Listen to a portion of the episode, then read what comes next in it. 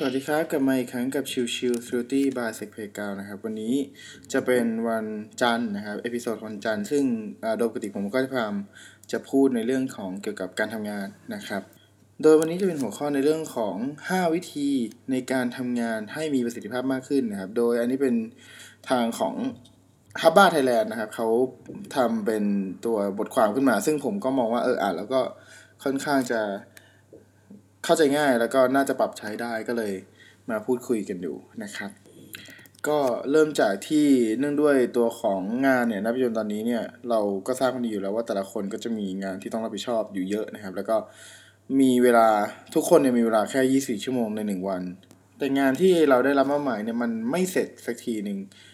ซึ่งจะทำให้เริ่มของความเครียดก็ตามมานะครับส่งผลกระทบกับงานต่อไปในอนาคต นะครับ ประเด็นและเป้าหมายที่คนหันมาสนใจอยากพัฒนาจึงเป็นการเพิ่มประสิทธิภาพในการทำงาน เพื่อให้ใช้เวลาได้คุ้มค่าแล้วก็ได้งานอย่างที่มีคุณภาพออกมา แต่ถ้าการทำงานหลายชั่วโมง ไม่ได้แปลว่าการทำงานมีประสิทธิภาพ และการทำงานเยอะก็ไม่ได้แปลว่าทำงานที่สำคัญ จึง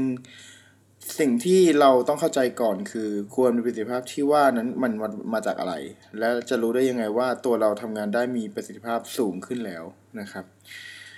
เรื่องของประสิทธิภาพการทำงานเนี่ยหลายๆ คนเคยพูดถึงนะครับก็คือ การวัดค่าว่าเราสามารถทำงานได้ดีและถูกต้องด้วยวิธีที่ดีที่สุดที่เป็นไปได้ และงานที่ทำนั้นตรงตามเป้าหมายของทั้งบริษัทและตัวเอง ซึ่งต้องคำนึงถึงทั้ง Input ที่เราใส่เข้าไปในงาน รวมถึงเวลา พลังงาน แล้วก็ Output หรือผลลัพธ์ที่ได้มาจากงานนั้นๆนะครับ ไม่ว่าจะเป็นเรื่องของเชิง ปริมาณหรือคุณภาพเองก็ตามว่ามีมากแค่ไหน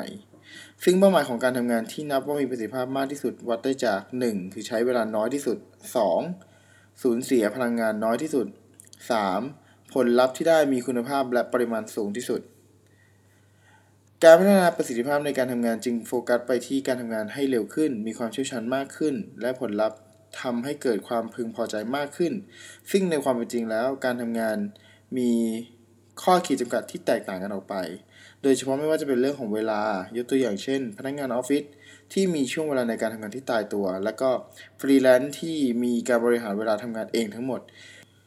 สิ่งสำคัญจึงเป็นการวัดวิธีการทำงานของตัวเอง และเรียนรู้เพื่อให้มีประสิทธิภาพสูงสุดนั่นเอง ในบทความนี้มี 5 วิธีในการทำงานให้มีประสิทธิภาพ ไม่ว่าคุณจะทำงานอะไรที่ไหน และก็ด้วยเวลาที่ตายตัวแบบไหนก็ตาม นะครับ 1. เริ่มวางแผนตามตารางเวลา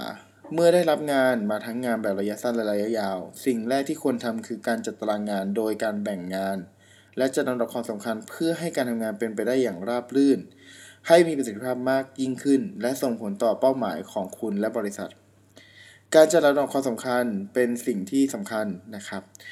การจัดระดับความสำคัญของงานนั้นมีหลากหลายแบบ แต่โมเดลที่คนมักจะใช้นิยมกันคือ Eisenhower Matrix หรือเจ้า Urgent Important Matrix ซึ่งแบ่งงานออกเป็น 4 ส่วนตามลำดับความสำคัญและความเร่งด่วน ซึ่งจะเป็น do schedule delegate แล้วก็ delete อ่า eliminate นะครับ เดี๋ยวเดี๋ยวถ้ายังไงเดี๋ยวผมจะแปะลิงก์รูปภาพของการวัดความสำคัญของงานไว้ในตัวพอดแคสต์อีกทีหนึ่งนะครับแล้วก็การแบ่งงาน เมื่อจัดลำดับได้แล้ว สิ่งต่อไปคือการแบ่งงาน จัดลงตารางเวลาที่คุณมีเพราะคนที่เก่งมักจะรู้ว่าเขาต้องทำอะไรเมื่อไหร่ และใช้พลังงานเท่าไหร่ให้ได้งานที่มีคุณภาพ ซึ่งวิธีแบ่งที่จะช่วยให้งานง่ายขึ้นได้แก่ 1. แบ่งงานเป็นชิ้นย่อยๆ ลองนึกถึงงานก่อสร้าง1โปรเจกต์แน่นอนว่ามันย่อมมีขั้นตอนการก่อสร้างมากมายตามลำดับ งานแต่ละชิ้นไม่ว่าจะเล็กหรือใหญ่ ย่อมมีขั้นตอนย่อยเหมือนกัน การเลือกใช้เวลาที่เราแอคทีฟมากที่สุดในการทำงานชิ้นย่อยที่สำคัญ จึงเป็นงานที่มีคุณภาพ และคุณยังไม่เสียเวลากับงานย่อยที่สำคัญน้อยกว่าอีกด้วย 2. แบ่งเวลาสำหรับงานแต่ละงาน จัดตารางเวลาว่าจะทำงานไหนตอนไหนโดยเรียบเรียงให้ง่าย แล้วก็ยิ่งง่ายจะยิ่งทำให้การจัดงานตารางเวลาทำได้ง่ายขึ้นทำได้ดีขึ้น คุณก็ไม่ต้องเสียเวลาที่คิดตลอดทั้งวันว่าต้องทำอะไรต่อไป ซึ่งการลงตารางแบบนี้อาจจะวางเป็นทุกสัปดาห์ เพราะเป็นระยะเวลาที่เหมาะสม และควรวางงานสำคัญในแต่ละวัน3-5 งาน ซึ่งถือว่าไม่มากไม่น้อยเกินไป สิ่งหนึ่งที่สำคัญคือการพยายามอย่าผัดวันประกันพรุ่ง เพราะคุณเลื่อนหนึ่งงานงานต่อไปก็จะถูกกระทบ การจัดตารางจึงควรมีช่วงเวลาว่างที่ยืดหยุ่นมากพอด้วยสำหรับงานที่อาจเข้ามากระทันหัน และงานอื่นๆที่ทำไม่ทัน 2. เรียนรู้ตัวเอง การวางแผนที่ต้องมาพร้อมกับการประเมินความสามารถของตัวเอง เพราะคุณวางตำแหน่งวางตารางว่างานไหนจะใช้ใช้เวลาเมื่อไหร่ แต่ไม่สามารถทำงานให้เสร็จภายในเวลาได้ สิ่งที่ตามมาคือความเครียดสะสม ยิ่งคิดถึงงานที่ทำให้ไม่เป็นตามตารางเวลาก็ยิ่งเป็นการกดดัน และไม่พอใจในตัวเองมากขึ้น สิ่งที่ต้องรู้คือการจัดวางเวลาให้เหมาะสมมากขึ้นได้แก่รู้ลิมิต คนแต่ละคนมีขีดจำกัด ไม่ว่าจะเป็นเรื่องของการทำงาน ทางด้านร่างกายและก็จิตใจก็ตาม บางคนอาจทำงานดึกและตื่นมาไม่ทำไม่มึนได้ แต่หลายคนก็มักจะเบลอจากการทำงานล่วงเวลา จนทำให้ไม่สามารถทำงานที่ดีได้ในเวลาถัดไปในวันถัดไปได้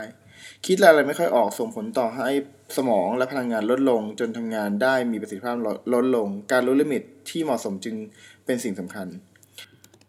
รู้เป้าหมาย คนทำงานได้ดีส่วนใหญ่มักรู้ว่าตัวเองทำงานชิ้นนั้นไปเพื่ออะไร มันตอบโจทย์อะไรกับหน้าที่การงานในอนาคต และรู้สึกมีแรงจูงใจในการทำงานอยู่เสมอ แม้จะเป็นเรื่องยากที่จะหนีจากอาการหมดไฟ แต่การมีเป้าหมายที่ชัดเจนในการทำงาน จะทำให้คุณสามารถกลับมาทำงานได้ตรงจุดประสงค์ และประสิทธิภาพยิ่งขึ้น พอเข้าใจตัวเองแล้วเทคนิคทำงานที่คุณควรสนใจต่อไปคือ 1. รู้จักพัก การทาโขมทำงานมากเกินไปจะทำให้หมดไฟและเครียดสะสมได้ จึงควรมีเวลาพัก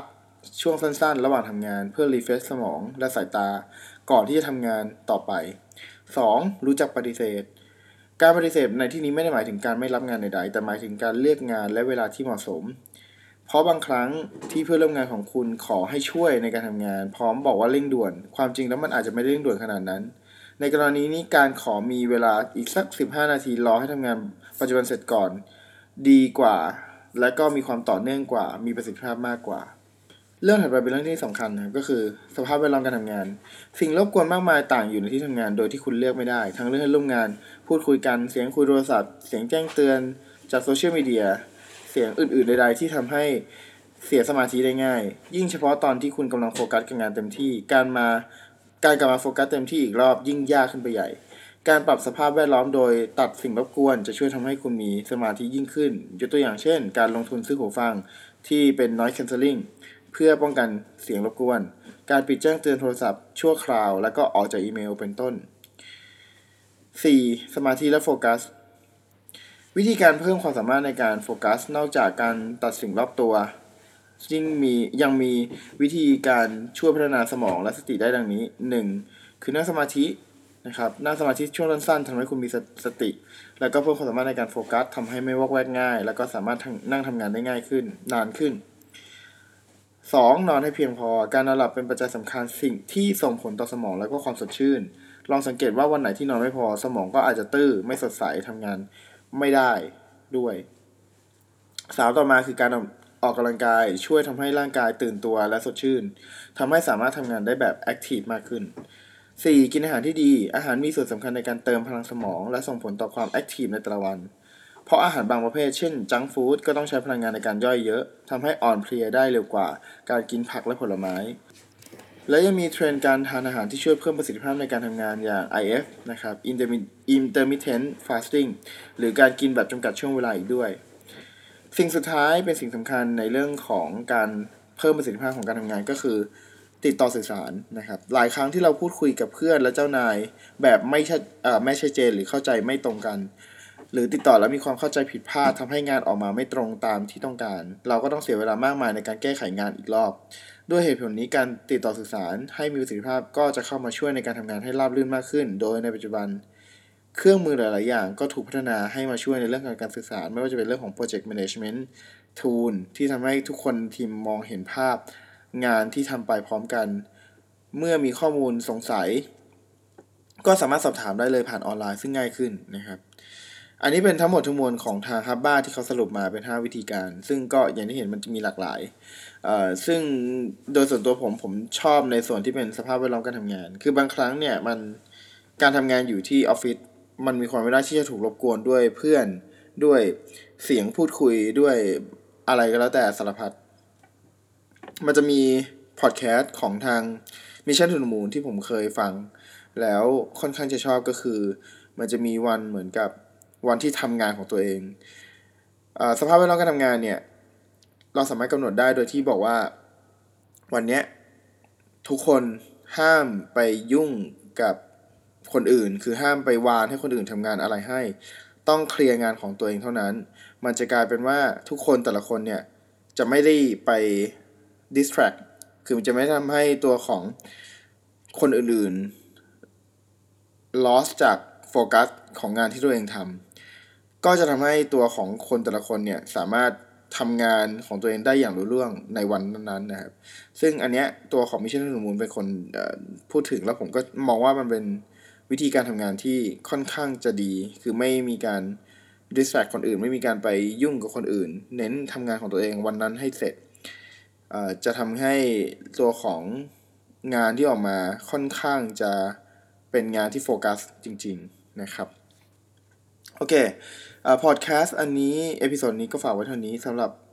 ใครก็แล้วแต่ที่ต้องการจะอ่านรายละเอียดทั้งหมดนะครับ อันนี้ผม